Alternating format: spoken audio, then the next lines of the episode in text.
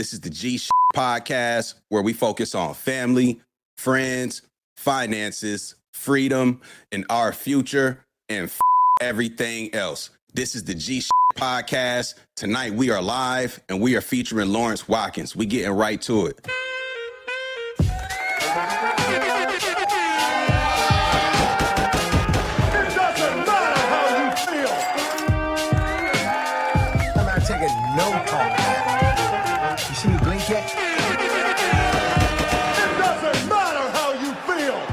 Y'all already know what it is. This is the G $h!+ Podcast, where we focus on family, friends, finances, freedom, and our future, and everything else. This is the G $h!+ Podcast, and we got Lawrence Watkins in the building. Give it up one more time.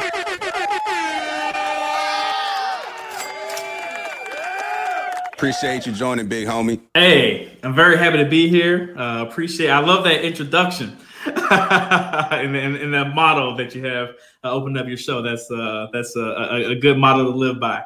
I appreciate that. We're going to get right into this discussion. I value this gentleman's time. We actually crossed paths once randomly. And this is also just the power, I think, of what we're going to continue to talk about, too, just networking, meeting people, because I was living in Amsterdam, my wife and I.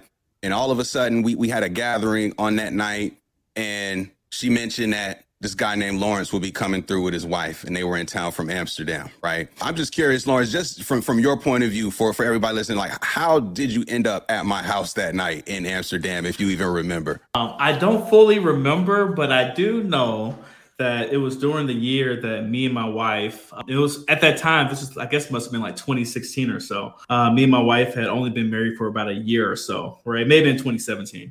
She had quit her corporate job, government job, as an engineer. And we decided to just put everything in storage and travel throughout Europe and South America for 1 year. And we were at towards the end of that particular trip. And I just remember maybe posting on Facebook, maybe some funny story about my wife or about myself in terms of just being in Amsterdam, loving life. And then your wife hit me up.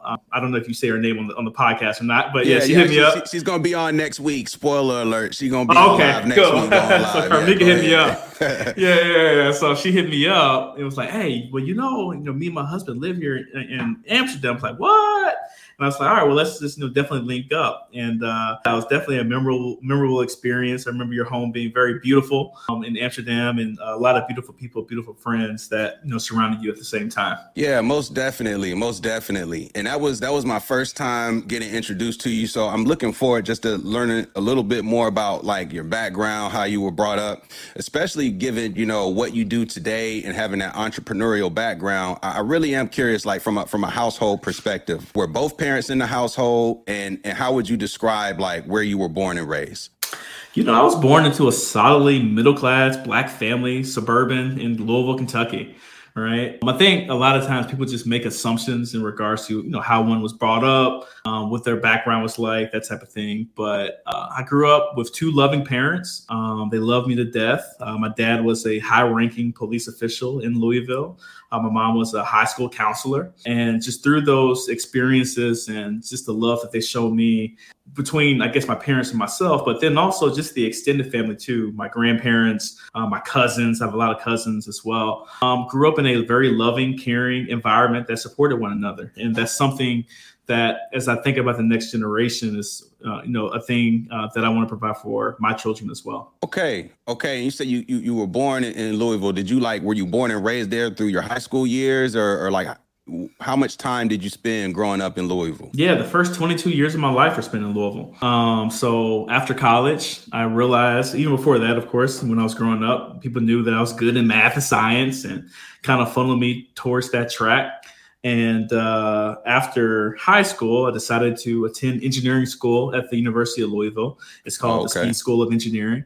Got my degree in electrical engineering, but throughout the course of getting my degree, I realized that electrical engineering wasn't for me. So I did a couple of internships, actually three, at Ford Motor Company. And I remember, so there's this big Ford plant in Kentucky called the Kentucky Truck Plant. It's miles and miles long, miles and miles deep. At the time, it was one of the largest manufacturing facilities in the nation, definitely car manufacturing facilities in the nation. And however grateful I was for the opportunity, I hated smelling paint fumes every day because I worked, 2 semesters in the paint department. I had to wear these overalls, I was, working at the Jiffy Lube up the street or whatever it might have been. And then one semester, I was actually in the body shop making F-250, F-350 trucks. But my job, so 2 things. One, you would go down to the floor and all these robots, just lines and lines of robots. And sparks would just fly all over the place. And I remember just always coming home with burn holes in my shirts because of all the sparks actually flying. And then as an intern, they gave me the most boring job ever. Basically, for 8 hours a day, my job was to go down to the line and color. All right. So my job was to look at each robot and double check that specific robot was making the proper welds on the actual vehicle. So it was extremely tedious work that I actually had to do.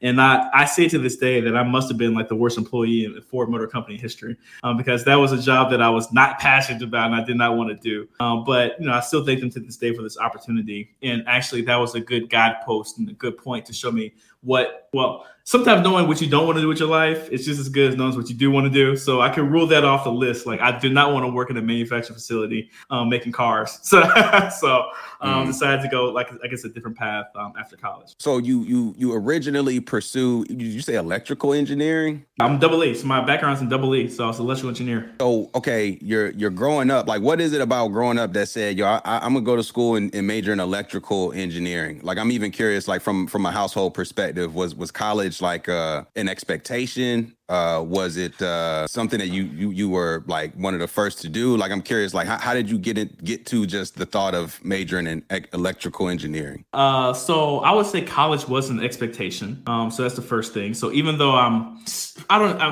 technically second generation college, but my parents went to community college first and then had a long road to get their actual degree, criminal justice and education with my mom. But my brother by this time was working on his PhD, right? And my sister was, I believe, in medical school, when I was on my way to college, right? So college wasn't something that was foreign to our family. And then my cousins went and graduated. So it wasn't something that just no one even heard about or anything like that. I mean, was struggling to try to succeed in, but it was a well-worn path by this point. Also, I had a lot of college prep in high school. So when I was in high school, I did a program that really changed my life. It was called Math and Science for Minority Students, MS squared. And basically, they sent you for 3 summers, for 6 weeks each summer, to Phillips Academy at Andover, Massachusetts, which is the highest ranking or the most prestigious boarding school in the country. So every summer there for 5 hours every single day, I would study math and science. Right. Yeah. So in terms of just having a leg up when it comes to succeeding in school, I've always kind of had that. It was something really preached to us growing up as a family. So even though my parents didn't always necessarily know how to do it themselves, they were able to provide me the right guideposts and the resources to actually make that happen. Okay. Very nice. Very nice. I guess I got one more question because what I know about Louisville is Muhammad Ali, mm-hmm. and I've never been to Kentucky, but I do enjoy bourbon. So, I got just 2 questions. I'm curious, and also too, growing up in North Carolina, I feel like Kentucky is even way more racist. I don't know if that's just bias. I don't know if that's irrational, but I'm just curious, how would you just describe your experience growing up in Louisville, especially given the fact that someone like Muhammad, that's Muhammad Ali's hometown, and it has a certain, I think, maybe perception when you grow up outside of that city? I think that's always the ambiance, or I guess the spirit of Ali. It's all around, or at least when I was growing up, because Ali wasn't just a figure. There were people in our family, extended, who knew who Muhammad Ali was. The age difference between my grandmother on my mom's side and Muhammad Ali is very, very small. So from that perspective, they knew him before he became a mega famous superstar that was the icon, the sports icon around the globe, right? But I think as a city, we take it as a source of pride and strength that someone like Ali came out of Louisville. And also just the fact that if Ali could come out of Louisville and do something great, I know that I can too, right? So that definitely was the mindset that we had. And for Black people specifically, he was definitely a cultural icon for the city in general, but especially for Black people in the city. Ali, of course, is definitely a cultural icon. And one thing I always loved about Ali is that no matter how famous he became, he always took it back to being from Louisville, Kentucky, right? If you watch his post-game, post-fight interviews, like that type of thing. When he had his fight against Foreman, George Foreman, the same thing. The first in Zaire, he was talking about that in regards to I want to thank my hometown, Louisville, Kentucky. Louisville's the greatest, all those different types of things. And that's always something I've kind of taken it with me in terms of me, what I do now, and just what I do in general is try to promote Louisville as much as possible because I love the city. And from a bourbon perspective, are you a fan? Is it just you have to be? I'm just curious. Is it or being from there is just kind of people love their bourbon in Kentucky and Louisville, and they use it as a source of things to talk about within the city. I don't drink alcohol, so for me, it was we're known for bourbon. I know which friends to point you to if you ever wanted to go deeper on that pathway in terms of doing bourbon tours and that type of stuff in the city. But myself, that was never something that I got into. Although my wife does love bourbon, she loves whiskey. But I just I don't drink. Got it. I'm curious if you go to school for electrical engineering, at what point did the entrepreneur itch start? Because I think, I'm hearing you say you grew up in a household, did your parents have side hustles as entrepreneurs growing up? At what point did the idea of I need to kind of do something a little different here really start to creep in? I think it was always innate in me, in terms of just who I was temperament wise and just also personality wise and even identity wise when I was very young. Right. So I remember this is, the mid 90s at the height of, Michael Jordan and, winning championships and that type of thing. I remember just always going out and playing ball in the neighborhood with my friends and everybody oh, man, I'm going to be Jordan. I'm going to be this. I'm going to be that. And for some reason, I just had always pictured me being the owner of the team. I don't know where that came from. I really, to this day, don't know where that idea came from, or where I even learned about what ownership actually was, right? But I had just wanted to be the owner of the team, and I took it very seriously from an identity standpoint. So I also remember in high school, I always had an entrepreneurial spirit too. I remember, being the first kid on the bus that had a CD burner. So I would burn, CDs for mixtapes for all the kids on the bus and charge whatever the going price was, $2, $3 at the time, to be able to, burn people's, favorite CDs and that type of stuff. So although highly illegal nowadays, right? Well, not highly, mildly illegal, I should say. But if you ask the music industry, highly illegal, all right? I was able to do that, and that's something I enjoy doing. I remember being in 10th grade in biology class. We were allowed to have one cheat sheet note card that was two-sided where you could take into your test to remember, osmosis or whatever, photosynthesis or whatever, terminology that we needed, for the actual test. And I remember mass producing those note cards for all 30 kids in the class and selling them.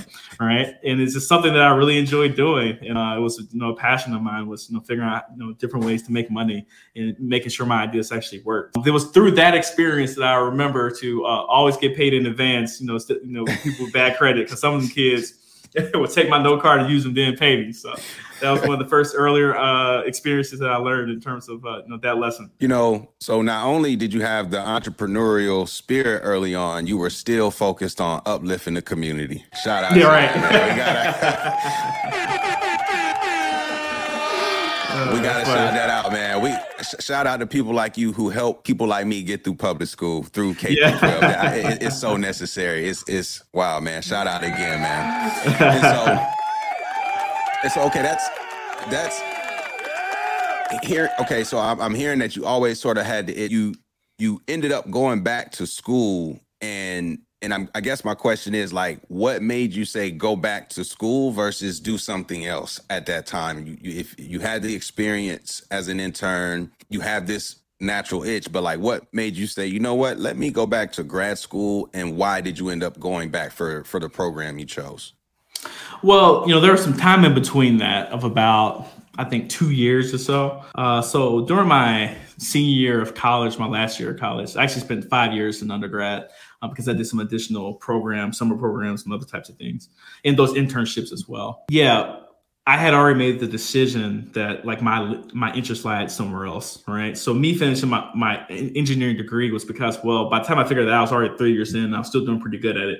So mine was just finish getting this degree, this stamp of approval to say I can do this base level work from like an income generating type of, standpoint. But I had also run for student government president while I was in college, for example, just because I wanted to improve my speaking, my public speaking and leadership skills. I had already started working with my brother, Dr. Boyce Watkins, who had just started as a professor at Syracuse. So I helped him, promote his books at the time, and doing some media type of things. It's very, very broadly at that particular moment. And it was him who floated the idea that I think we were on the call. We talked really often, and he said, "Hey man, why don't you just turn down your engineering jobs and come move to Syracuse with me and help me out and build my business, right?" That's interesting because I've always known that I want to be an entrepreneur in some form or fashion. And my thought process when making that decision was that, well, I'm broke now. What's being broke another couple of years if things don't work out, right? Mm-hmm. But if they do work out, this could be something that could drastically benefit my life for the better. I took that leap of faith. So this was back in 2005, 2006 area. I took that leap of faith, and my parents were extremely mad. They weren't just mad at me; they were mildly mad at me. They were like really mad at my brother since he's 12 years my senior. It's like, you're supposed to be the big brother, teaching him be on the guided path in terms of doing the right things, whatever. You got him ruining his career, moving to Syracuse. But they had thought Syracuse was like New York City. And it's not the opposite, right? Mm-hmm. You move into this big city, right? And they just didn't really understand. And, I had been exposed to more by that period of time. So I had known was out there a little bit more. And it was like, well, I can always go back to engineering if things don't work out. But when am I ever going to have like this little responsibility in my life? And I'm glad I did it. It was one of the best decisions I've ever made. Yeah, that's great to hear that you had like a sibling that was willing to say, reach back and say like, how about we try this? But like, can you talk about that dynamic of having parents who have a certain vision and then you going against that grain? Like, I'm curious, like, did you suffer any consequences, like no mac and cheese for Thanksgiving or anything of the sort because you chose a different path at the beginning? Man, I feel very blessed in that regard where, we have a tight-knit family. And even though they didn't understand my decision in terms of why I would do something like that, they still respected it. Right. So there was no grudges held, no less mac and cheese for Thanksgiving, nothing like that. Right. It was more probably me being like really afraid. Yeah. So it was really me. Let me start this now. Being really afraid of what they were going to say, what they're going to think. What if this failed? This big business venture that we have, what if it failed? What were we going to do on that particular front? Yeah. But no, they've always been supportive. Like, even though they were mad at the time, they got over it. They said, you're a man, you make your own decisions. And they treated me like their son, like they had always treated me. Very nice. You go to Syracuse. Is that when you go back to grad school after you sort of have a vision of what the next phase will be? And then you said grad school is a good compliment or like? Yeah, exactly. Right. I did a program called Management Leadership for Tomorrow, MLT. After I finished undergrad, I did that program to help me get into a good business school. After that, I had learned about the program. Another program I did in college called SVMP, so Summer Venture and Management Program, where they send you to Harvard Business School for a week, teach you the case study method. That's how they teach their courses. Have professors come in, just show you what being a Harvard Business School student, that type of thing.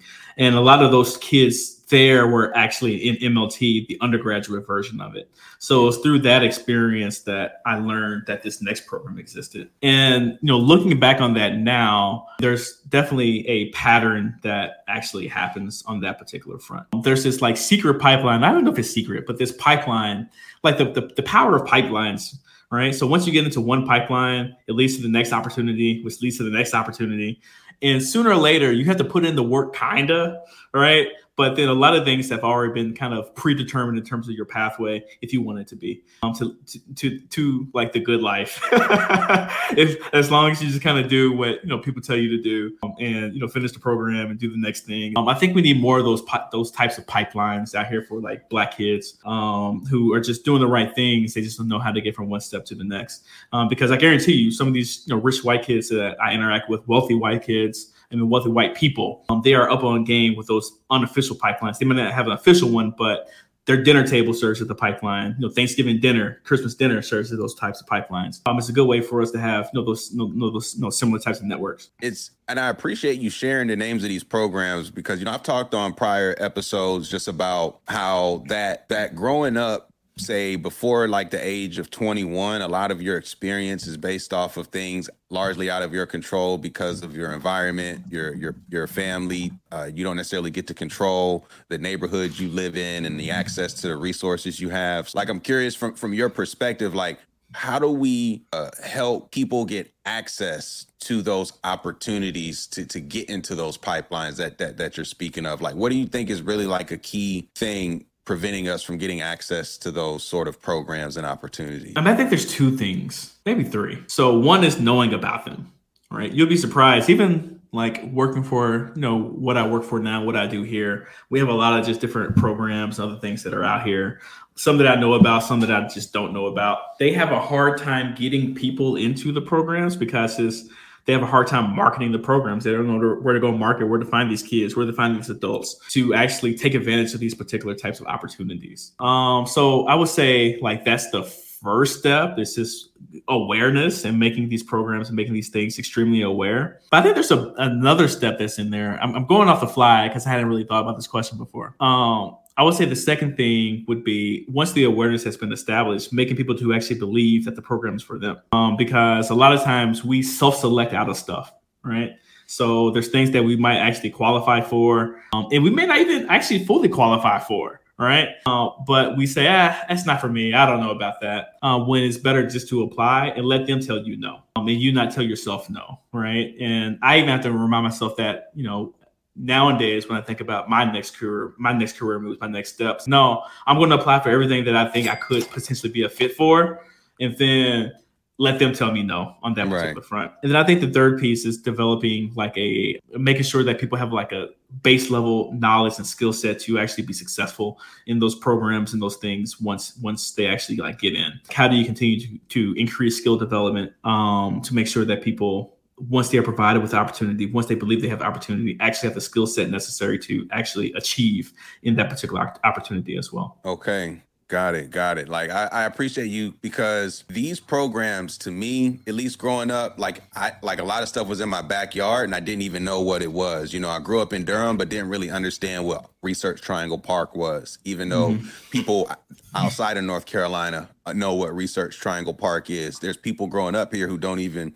realize what's right in their backyard. And so I appreciate you sharing your point of view on that. You're in that Syracuse area, you're going through your program, you're starting to get into these different networks that's opening up these opportunities. Like, as an entrepreneur, like what for you, like what do you feel like was the toughest thing to figure out early that if you could go back and tell yourself now, like it would have really helped get you to the next level?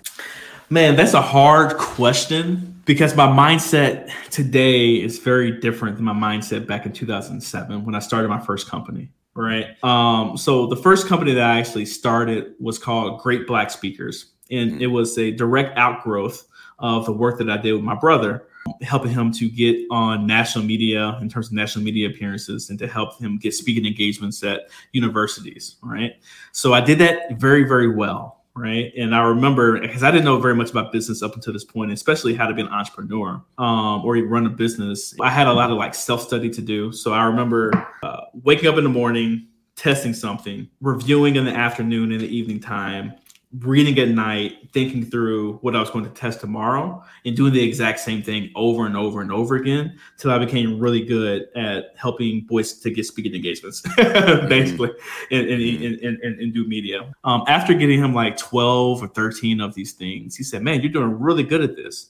Well, have you ever thought about like, you know, starting something on your own? Like maybe call it even like Great Black Speakers or something like that, right? I don't think he said the name at the point, but he was like doing something for like Black speakers in the college market.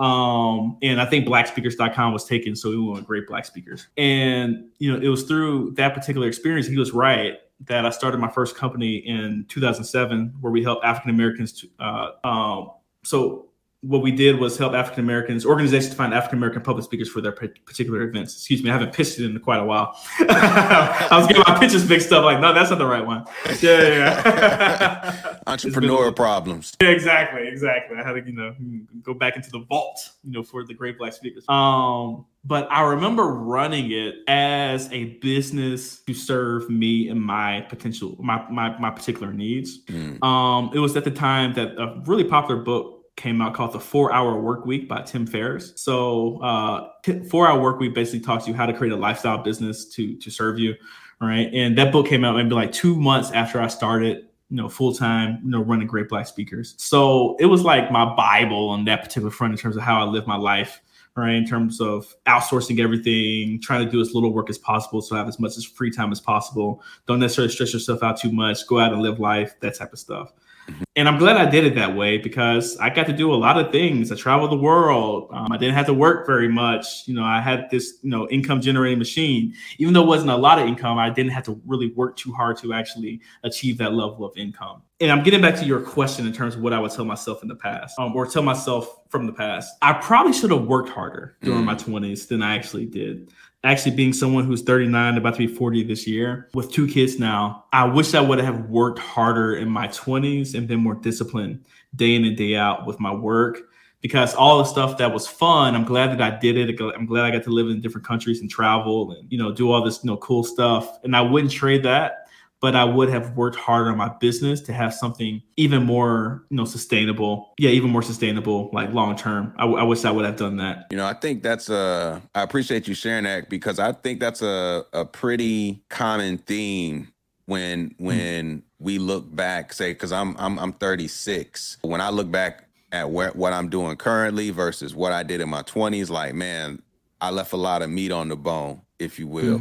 It was just young, naive, unexposed, ignorant, hard-headed, stubborn to a large degree. And I had to get out of my own way, in my opinion, and looking back. It was once I got out of my own way, life started really to change differently for me. I appreciate you talking about, like, if you could go back, you would work harder, because there are people listening who potentially, like, the difference is that you're not putting in what you need to put in at a given moment. And people who reach certain levels of success, like, you don't know how many hours they spend obsessing over getting to that point and the commitment that went in, behind closed doors. I appreciate you sharing that thought. When we talk about this idea of entrepreneurship, given what you do now, working to find certain entrepreneurs, I guess you were doing the entrepreneur thing. I'm curious, like, what have you found to be the most, like, personally, the most challenging piece of, say, working for yourself versus, say, working for someone else? The most challenging piece with working for yourself, I'm going to say, is making sure that you work for yourself harder than you work for other people. Yeah, because you don't have anyone breathing down your neck telling you to get this thing done. You got to do that yourself, right? And I think a lot of times, when we are our own boss, we don't work nearly as hard, causes us to not have the same level of impact and same outcomes as others when it comes to growing successful large scale types of companies. Yeah, so that's the hardest thing. Waking up every day and working for myself just as hard as I work for someone else or harder. Okay. And let me ask you this too, because at some point you met someone who you married. When you met your wife, how did that change how you pursued your entrepreneurial efforts? I don't know if it changed it too much. I found myself explaining what an entrepreneur does way more. So I had to consider like that and consider, I don't know if getting married and meeting my wife is what changed things. It was probably the kids piece. The kids piece is what really changed things. Like getting married, because after we were married, we traveled through Europe and South America for a year, right? With me as an entrepreneur and her running her own business too, right? So we still did a lot. So I kind of me and my family recruited her to the entrepreneurial space and converted her on, you know, on that particular front. All right. So I don't know if much change from my perspective in terms of that, but doing time management and thinking about what changes when you have children and this other priority that's even higher than like fulfilling your goal as an entrepreneur in terms of what you want to accomplish in this world. You know, that was the real game changer in life. How long were you and your wife married before you had your first child? Let's see, 3 years, 3.5. What was like the biggest sort of like, because I've talked to a couple parents on the podcast. And I always like to tease parents for certain, just because like the reality is you have these kids, and I know when you as a couple have kids, nothing is the same. I'm curious, like what really, say for you as a husband, changed that you maybe didn't like really think or anticipate once the kid arrived? How much you love them. Yeah, like that was a big thing for me, is not having experienced that type of love before, that raw sense of emotion on that level, right? Because romantic love, some form or fashion, you've experienced that you're in your life starting age 12. I don't know, with some younger age, you had a crush on somebody or whatever, right? Now the intensity of it, you know, varies in terms of what it actually looks like, but you've kind of been experiencing that, you know, throughout life. But when you have a child, that's an emotion that you've never, you know, really experienced before. And when you think about like this idea of like creation, right, of an actual person, this like being that you created, and then this woman that helped, you know, create this being and did all basically most of the work in terms of carrying it and, you know, getting it, you know, to this world that, you know, a lot of times looks like you. In my case, it did, right? That you just love, you hear her cry. You know, that was the most joyful moment of my life, was, you know, when my daughter was born, and then subsequently when my son was born. Those definitely the two happiest moments of my life, right? So just that level of joy that comes with being like a parent, and like that level of love that you didn't know that you had for someone else. It's something that I could never explain beforehand, and I wouldn't even try to explain, you know, in terms of what it feels like, because I remember having that same feeling like, oh, okay, yeah, I'm gonna love this. Oh, okay, yeah. But then like you hear the heartbeat for the first time, you know, in the doctor, then you hear them cry for the first time. And then now it's just, you know, I have these two beings here that I just love beyond anything, you know, ever. Yeah. So that's like emotionally the biggest change that has ever occurred. But you did mention the kids is sort of what made you pivot back, or pivot sort of your how you were making money for the household. You started to think about like bigger picture maybe, or just a different perspective on life now that you have different responsibilities. How did you fall into this investment sort of opportunity, given that you had the background, living the entrepreneurial life with the travel? How did you end up getting to a point where you said, you know, I think this makes sense for me? So we were living overseas even though we traveled for a year, we settled in Medellin, Colombia. So we were in Medellin for 4 years, and our children were actually born in Medellin. All right. So they're dual citizens between the United States and Medellin. And I thought I was going to be in Medellin for many, many years to come. But then COVID happened. And then my dad got sick too.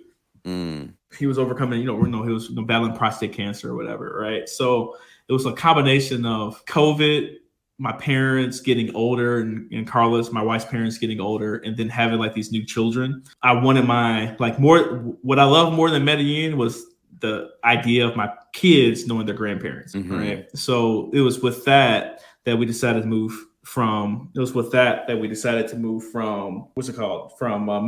back to Texas, to be closer to family, that type of thing, right? I would also say that in my latest business, my brother, called the Black Business School, that we started about 6 years ago. We've done really well with that. We've bootstrapped that. So what we do is help African-Americans to obtain a culturally relevant yet practical education, all things wealth building at an affordable price. So we've been really successful in terms of bootstrapping that to many millions of dollars of revenue, 150,000 students over the last 6 years or so. And that's great. And I love the impact. I love the community and impact that we've actually made on that particular front. But I still wanted to do something a little bit bigger, right? So instead of talking about 7-figure types of companies. What it would be like to own and operate a 9-figure type of business, right? And I didn't know how to make companies grow from 7 figures to 9 figures. And I didn't know how companies are actually funded to make that happen, because we bootstrapped our business to the point where it is now.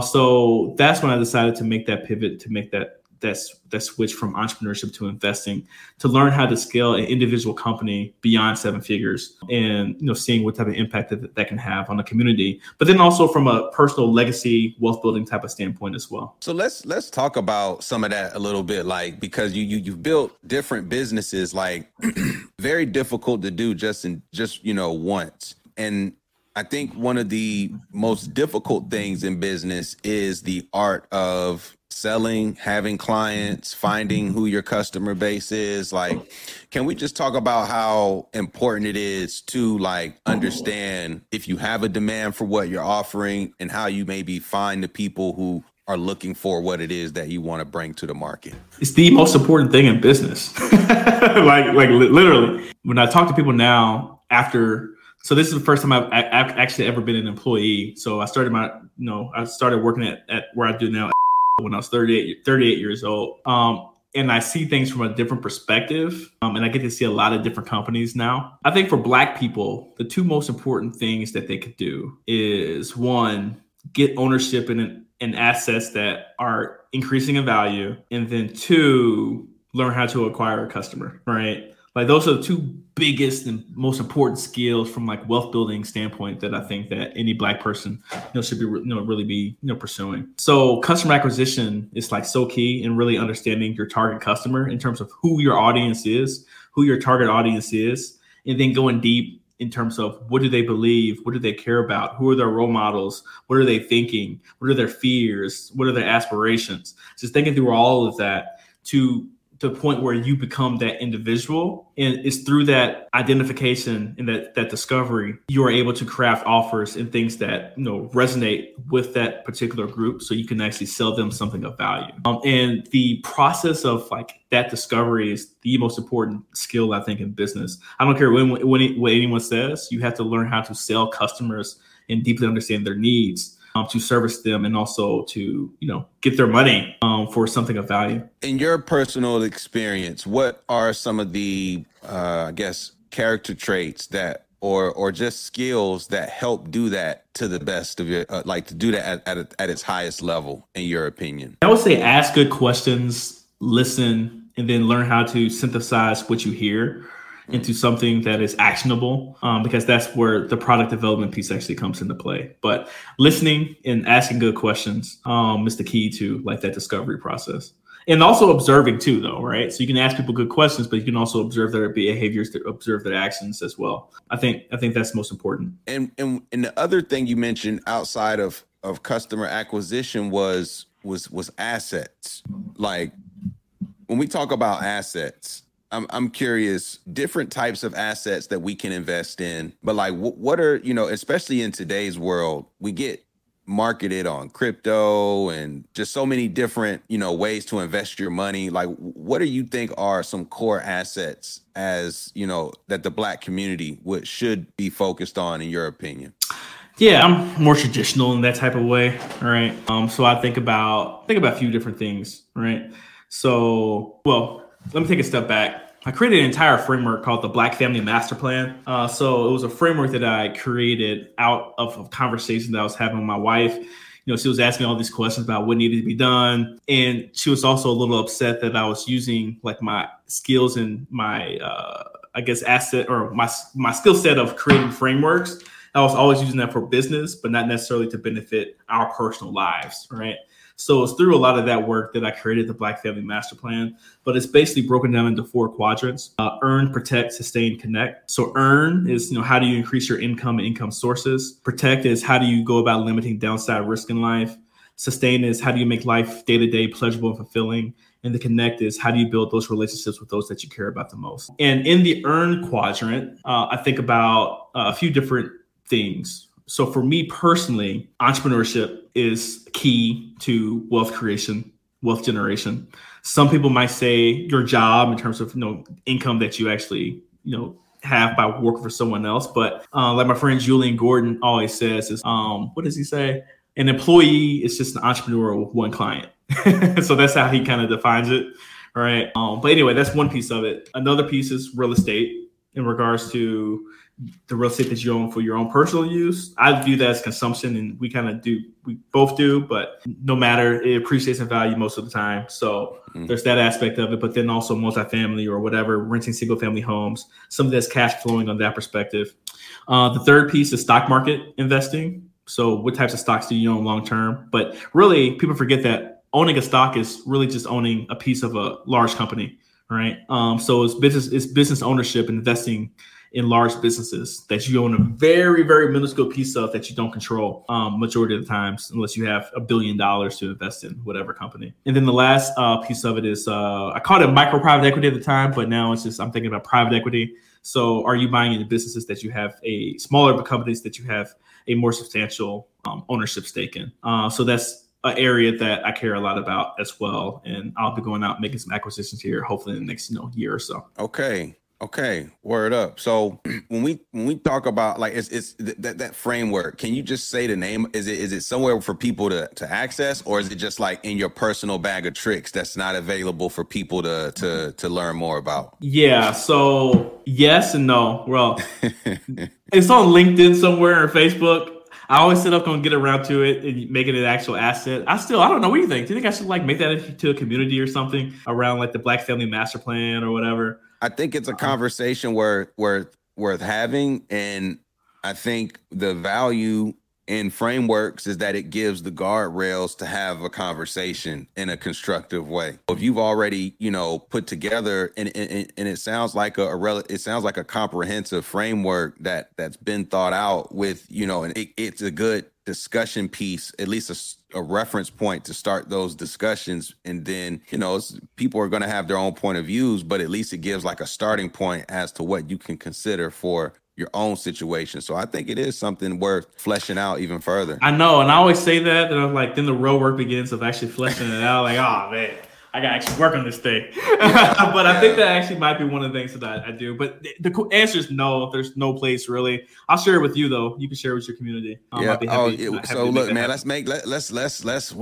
gotta follow that up with listeners saying, yeah, we should do that. That's a great idea. The framework is people, that's one of the things that I think I've really realized here recently in the past couple of years is that, what may come natural to me does not come natural to everyone else. And the way that like I may process ideas or think that something just makes sense, other people doesn't even think about it that way at all. To the point earlier about just exposure, letting people know that this is a good route to take, letting people know that these are opportunities that you can access. When we provide that framework earlier in the conversation, I think it just helps the whole, it helps lift everyone up in a way, because it gives even, people who are struggling, who may want to get to that next level, may not be knowing how to literally get from A to B to C, but oh man, here's a framework that didn't exist. And now it gives me some things to really think about that are tangible that I can implement and slowly build toward the next level. Yeah. Okay, cool. It's something that on my mind, I seen that little push over,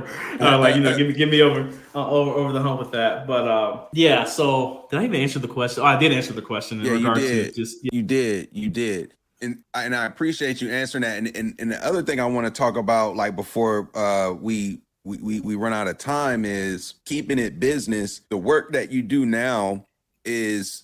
And correct me if I'm off on this, but from what I understand, you have a mission to help diversify supply chains. I want to just especially you talked about COVID, how that sort of impacted your decision to change some things. That term supply chain was definitely a hot topic during the COVID time period, because everything was impacted across all industries, and it was supply chain, right? So before we even talk about like diversifying, like for the listeners, like if we could break that down as simple as can be, like, what is a supply chain when we talk about this concept of supply chain? What do we mean by that? What is the chain or the flow of resources necessary to produce a good or service, right? That a company needs to produce that good or service. So you have this podcast, and we're on StreamYard right now.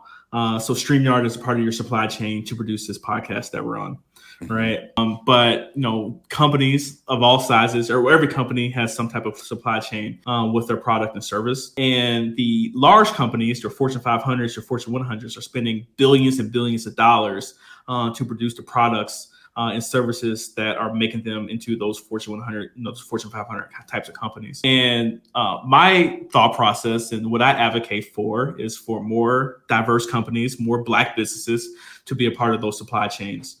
Because the more that we can be suppliers of these large corporations and government agencies, the more wealth that's bringing to our community. Because the only way to succeed in the business long term is to create a customer, to have a customer.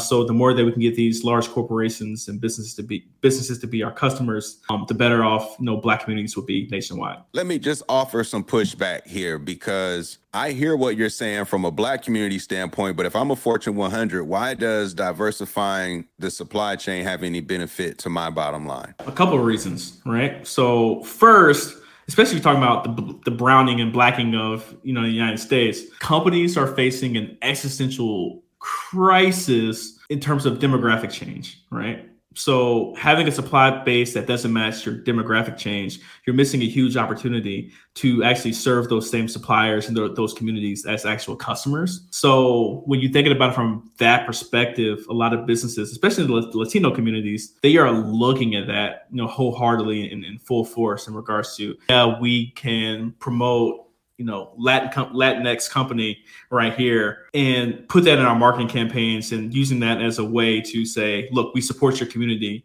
Buy from us. We're Procter and Gamble or Johnson & Johnson or whoever that actually may be. But then also it comes down to a question of business diversity. Some of those white suppliers and those other companies that you use for 30 years or whatever, they kind of suck, all right? And you need to open up the doors and opportunities to other types of, you know, businesses and new ways of doing things and new, you know, strategies of doing things. You need to open that up so you can find the best suppliers, so you can make the best products possible for your business as well. Yeah, because I'm curious, does the term, because the term DEI, you know, diversity, equity, inclusion, does what you the work that you're speaking about as relates to supply chains, that fit under that umbrella, or are we talking something completely different here? It should fit underneath that umbrella, but it really does. So when you have specific like DEI conversations, a lot of times that falls under in terms of hiring and employment, and what does it mean to, you know, I guess your employees are supplying your business with like the labor necessary for you to produce that product and service. But that's usually or oftentimes different sector than actual companies that have some raw good that you actually need to, you know, make your particular make your product or service. I think the umbrella that it falls underneath more so is ESG, right? So environmental, social governance of an organization. And ESG has become, you know, controversial in many circles, but something that, you know, is definitely not going away with these corporations moving forward. 1,000%, I would agree with that. So okay, if that's the case, like okay, how do you bridge? I guess this is what you're working on, but like, how do you bridge that gap in like helping connect these multi-billion-dollar multinational enterprises to more local, smaller, diverse suppliers who can offer them something to benefit their bottom line as a business? Like if I am a local entrepreneur and I produce a good or service that one of these major companies or the government can benefit from, like how do I get their attention to take advantage of those opportunities? And therein lies the question, right? And I think a big problem in terms of making that happen is many of these small businesses that you're talking about are too small to do business with these corporations and government agencies, right? Mm-hmm. Because you might be able to service 12 different restaurants. Let's say it's, you know, a restaurant chain or something, but you know, McDonald's needs you to supply 1,000 restaurants. So it's building up enough capacity in these companies, in these businesses, these minority, you know, these Black-owned businesses, where they have the actual capacity to fulfill a larger scale contract. So that is what we've uncovered to be the biggest issue with adding more diverse businesses to supply chain. It's not that companies don't want to do business with Black-owned companies or minority businesses or however you want to define it. It's a lot of times the businesses are too small to do business with the Fortune 500s. Wow. Interesting. Too small. Like, I guess this is it's so many different examples, because when you talk about supply chains, you talk about verticals, you talk about all the things that go into a business. It's so many different goods and services that can be a part of a supply chain, especially at this level of enterprise. But I guess, like, with that said, what are maybe some key, like, pathways that you've seen maybe have the least amount of friction in, like, getting there to that relationship? Like, if I am an aspiring business person trying to come up with the game plan on what my next product or service might be, and knowing that I'm going after this market of Fortune 100, 500 companies to do business with them long term. In your experience, what are some of those key goods and services that you think are going to be really at the forefront here in the near future or currently? Well, that's a simple yet slightly unexplored question that we are actively talking about often right now. I would first say there's a mindset shift that needs to be happened. If you want to be an entrepreneur, to serve a Fortune 500 company now, chances are you won't be starting that company from scratch, right? You will be acquiring some existing business and then growing and scaling from there. Not to say it's not possible. On the federal government side, there are programs like 8A, 8A certification, those types of things that make it easier to get your foot in the door to do business. But with, like, corporations, some have programs to kind of help scale you up.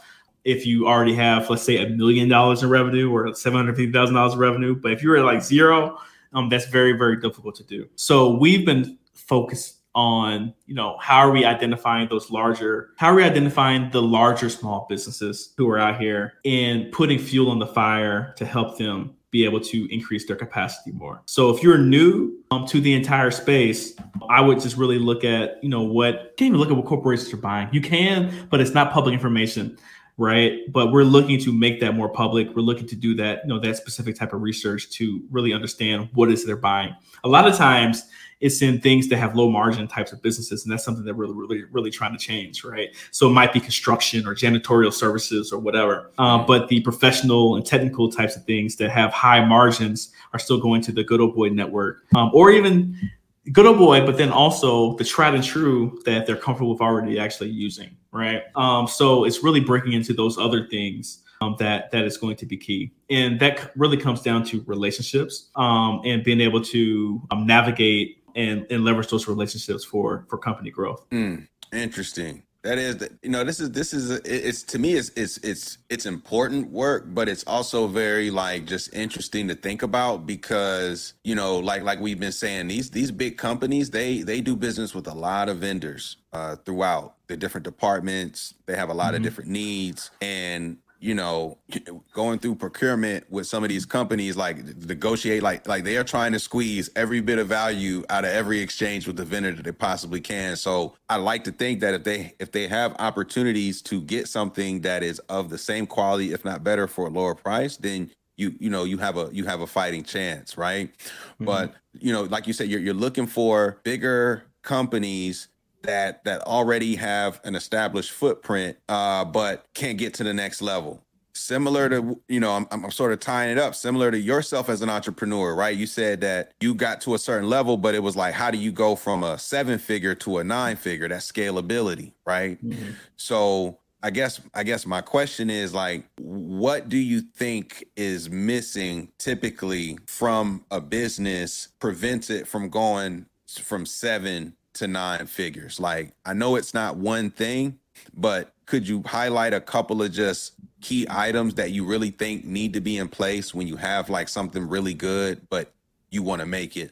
Really, there's only 2 things that you need. Well, maybe 3. Customers. That's the number 1 most important thing. Not for real. All right. If you have enough customers out here and you know how to go about getting them, then you can scale. You can scale yourself. That's the most important piece of business, is, like, acquiring that customer. I would say after that, access to capital sources and knowing how to structure the deals necessary to get you the capital to grow your company, right? So you have bank loans, but then you have different types of equity financing. You have blended types of stuff. There's just a lot of different ways that you can go out and get this money, and being prepared to actually use that capital once you actually get it. But then that's another thing is, once you get the money, you have to use it effectively. So Do you know what you're going to use that capital for? Is it going to be just straight marketing, customer acquisition? Is it going to be scaling your operations in terms of production, hiring people, getting new machinery, or whatever it is, right? So that type of know-how also, you know, limits company, because there's mindset shifts that need to occur when you continue to scale, and that's scaling every stage. You know, having a $50,000 company is different than having $1 million company. Having $1 million company is different than having $10 million company. Having $10 million company is different than having $100 million company. No stage is harder than the next stage, right? But you just have to learn how, you know, to navigate and get through each stage of the process. That is very true. It's just a different, different toilet, but it's just a different. Same nature, but it's just a different beast that you're sort of dealing with. And, you know, from at least from my perspective, when we talk business, the market, like understanding your customer base, like I understand the importance of that. Oftentimes as entrepreneurs, the order of operations in which you do things can be like why you don't get to the next level, because you put the cart before the horse, if you will. And so to your point about like marketing, customer acquisition, in my experience, I've noticed oftentimes, sometimes entrepreneurs, like there's an imbalance of quality marketing, but then not being able to meet the needs of what you just marketed to. For example, So you have like this great marketing campaign and you got everybody's attention, you have the customers, but then you can't fulfill the needs of those customers, and then you might lose them over time. From your point of view, when you're trying to go to market and figure out like how to take full advantage, like what do you think is like from an order of operations standpoint? Do you feel like it's more important to invest in that marketing acquisition, even if, say, maybe you don't have the full thing ready to deliver? Like, I guess I'm curious, like we see it so often, GoFundMe's, crowdfunding for a product that's under design, still getting developed. All you see is a prototype, and now they got all these orders, and then you can't meet the orders because it never gets fulfilled. Like from a business standpoint, do you feel like that sort of approach is beneficial, or like, you know, a smart thing to do? Or are you better off like doing the opposite and really making sure from an operations standpoint, you have all that locked down and then go try to capture as big a market possible? Like, how do you balance both of those? I'm always a fan of getting the customer before you actually have the product. Right. And the reason is, if you build a product without the customer, you don't know if customers are actually going to come and purchase the product. And then also you lose the opportunity to make your product better because you're not getting that real-time feedback in regards to like, all right, we need to change this, we need to change that, because customers are telling us that that's what they actually want to see. And you wouldn't know that unless you actually talk to the customers and put something in front of them that, you know, like, yeah, this is actually what's going to look like, what's going to do. And then them giving you feedback in regards to, you know, what has been, you know, offered in front of them. Yeah, so the worst thing in the world is to like build something that nobody actually wants, you know? So you really need to assess demand and make sure that people actually want something and prototype that and go from there versus actually building something. Cause it's not, you know, what's that movie Field of Dreams from 1990? If they build it, it's not necessarily they'll be coming, you know, for you, right? And coming to you. So I would say build it. I would say, you know, see if they come and see what people want, and then actually build off their specifications. Jules, man. And so we're gonna start to close out, but like I'm curious, like in doing this sort of work, working with other entrepreneurs to help them scale, what have been some of the early lessons that you've picked up in this sort of role? So that's only one piece of my role right now. Eventually it'll be like the largest piece. Right now I work for a VC fund. I'm out of Oklahoma, out of Tulsa called. So we are the arm of a large foundation here called the G $h!+. And we're deploying $100 million in basically the state of Oklahoma to recruit the best talent in terms of founders to the city in hopes that they grow the best companies possible and provide jobs and employment for the residents here as well, and also make, you know, us more money in terms of return on investment type of standpoint. So, you know, what I've learned so far with working with the companies is that there are a lot of passionate people out here who are willing to put that hustle, willing to put that grind into making the business work. I think a lot of founders don't know how to sell and tell their story very well in a deeper type of format, right? So some get to the point where they can do a 2 or 3 minute pitch about their business, but if you ask them like deeper questions in terms of, you know, the product market fit and pushback and all those other types of things, if you really want to have a deep understanding about a subject, they struggle, they fumble with, you know, actually answering those types of questions, I would say, you know, for potential entrepreneurs is to deeply and really understand your business and also the core value proposition of your company so that you can sell it to potential customers and also potential employees and investors as well. And that's missing from a lot of entrepreneurs, especially when they first get started. When we say core value prop, can you just explain what you mean by that? So your value proposition. So why am I going to choose this business to solve my particular product, especially over competitors or substitutes that could do the same thing and solve my same problem? It is so key.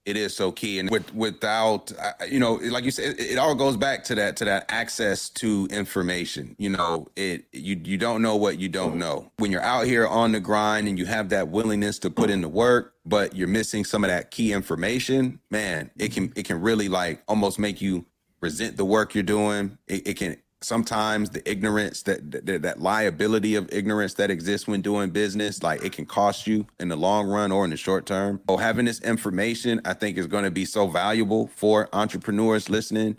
You know, you got to work on your pitch. Like everybody's got to know how to sell. And if you got a business and you don't understand some of these core elements that he's speaking about, can they learn this at the Black Business School? Like, I'm curious, like, is it some of the things that you guys help the community learn more about? Yeah, exactly. So we have three fundamental pillars of wealth building for us: entrepreneurship, stock market investing, and real estate investing. And when it comes to the entrepreneurship piece, that's core and fundamental is learning how to sell, but selling isn't the thing and the activities that people often associate it with and think that it is. A lot of time it is understanding customer problems, the impact of those problems, and figuring out how to explain how your solution fixes those problems that they're having in their own individual lives, right? Mm-hmm. That's the basis of selling. A lot of that comes through listening, you know, really understanding, you know, what people are going through.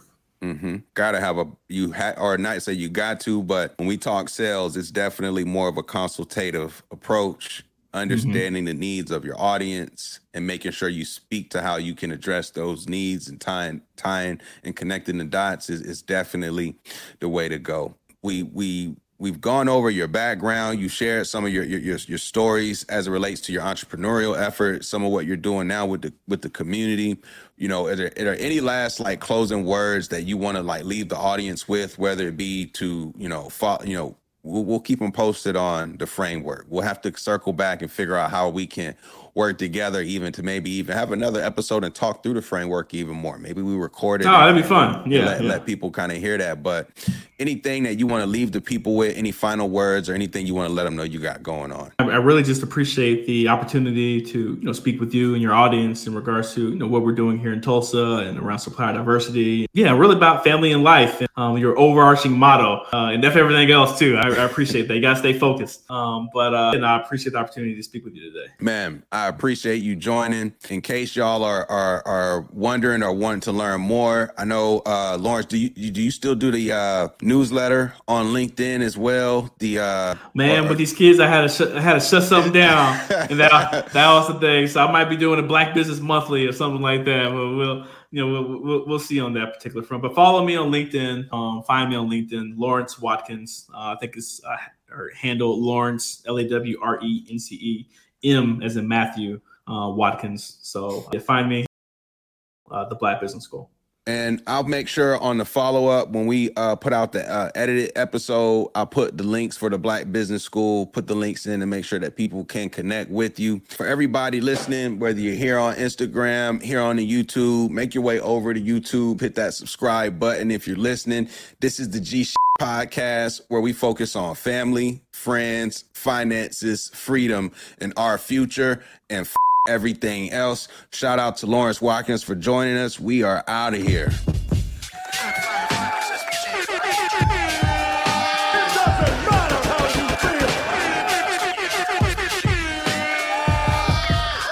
I'm not taking no talk back. Make sure you hit that subscribe button. This is the G $h! Pod.